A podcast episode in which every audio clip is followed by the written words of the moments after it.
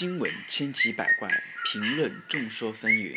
你说，我说，还不如来魔幻厨房，让为你笑谈生活中那些有意思的事儿。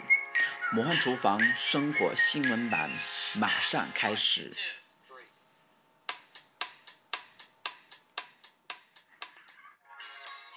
各位听众们，大家晚上好，欢迎收听本期的魔幻厨房。现在是北京时间十九点三十七分，呃，今天是周五了，然后让央视一套的话就会播出《嗨二零一四》这样一个节目。今天他邀请的一个嘉宾是我们的钢琴王子朗朗，所以说我们也希望能够看到朗朗在这样一个欢乐的节目当中，给我们展现他的另外的一面。我们对这个节目非常的期待。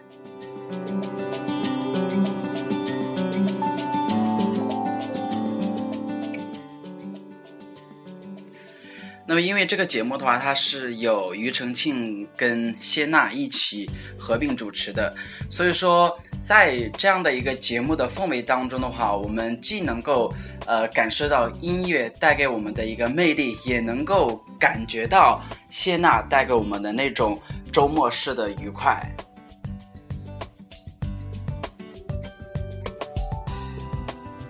那么这期节目的话是请到的嘉宾是朗朗，因为朗朗因为工作的一些原因的话，他就会经常的呃往返于各个国家，所以说他的很多时间都是在呃飞机上度过的。那么节目的话，也正是呃有这么一个。呃，考虑，所以说就让谢娜扮演成一个空姐的一个身份，然后跟朗朗进行一个互动啊，或者说中间肯定会有一些比较好玩的一些东西能给我们展现出来。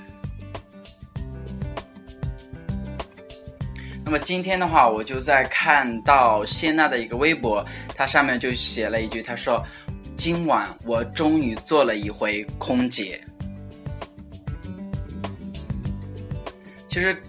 关注这一呃这一档节目的人的话，应该会发现，其实谢娜在这个节目当中的扮相都很漂亮的，比她呃在湖南卫视的《快乐大本营》以及她在湖北卫视的呃那样一档节目当中当导师的那个形象要漂亮的很多。不知道是不是央视果真它的那个化妆团队好，还是说投入的那个资金？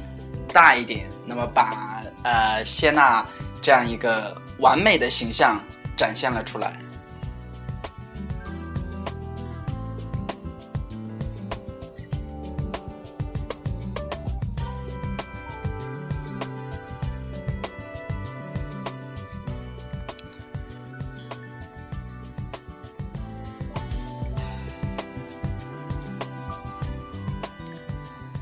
那么今天的话，我相信有很多朋友的话，应该都会看到这样一条消息吧，就是说我们的中国国民好丈夫，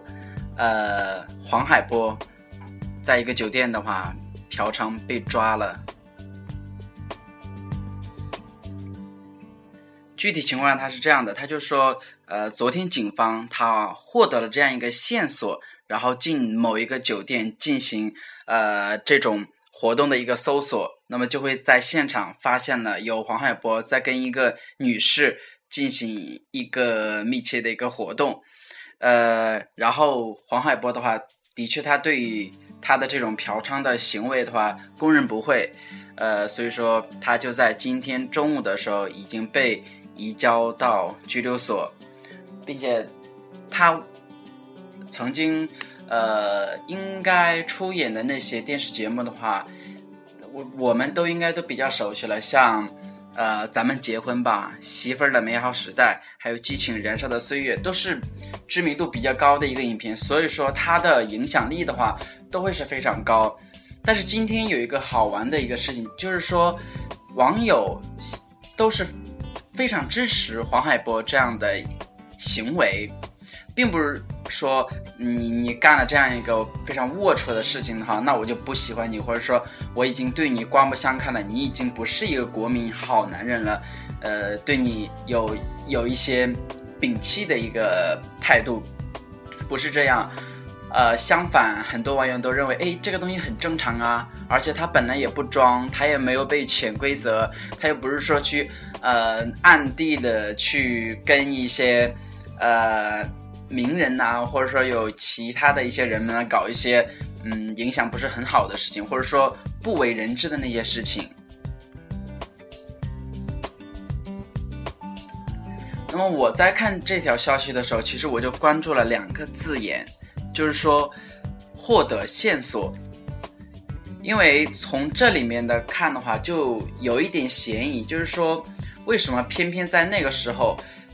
就是非常准确的时间、非常准确的地点就抓到了黄海波？这里面，我估计应该有百分之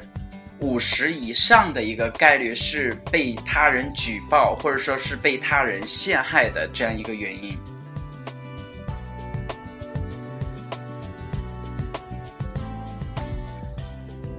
网上的话，他就有这么一个标题，他就说黄海波嫖娼，又一个好男人倒下了。其实对这样一句话的话，我们作为男人来讲的话，其实没什么。而且这种事情的话，其实，嗯，在我们男人的世界里面，如果说有这样的一次犯错，其实远远比那些有小三的这种男人要好的太多。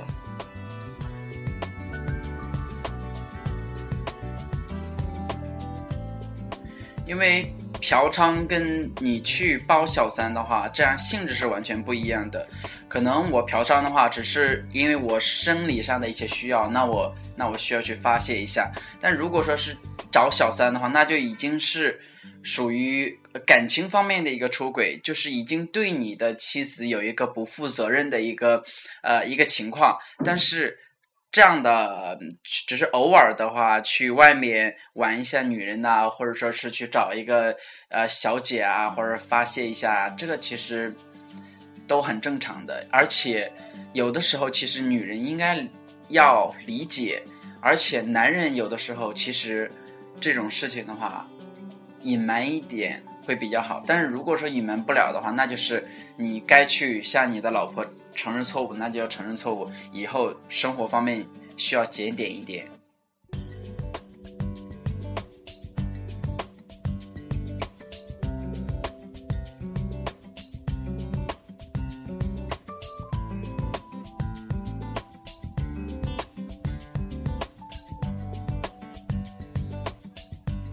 好，那么今天的节目的话就到这里。今天主要是跟大家分享了这样一个非常劲爆的一个话题，所以说也希望大家如果说喜欢他的一个电视剧的话，不要考虑任何其他事情，你就看他的电视剧，喜欢他这样一个人就好了。而且他这个事情的话，并不是做的很过分，他也是勇于承担他这样的一个错误。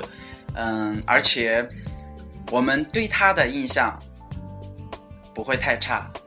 我们也希望理解他，也希望以后慢慢的，呃，慢慢的对他的支持的话，不要有所呃减拓、减减弱，这样就 OK 了。好，现在是北京时间十九点的四十六分，今天的节目就到这里，我们下次再见。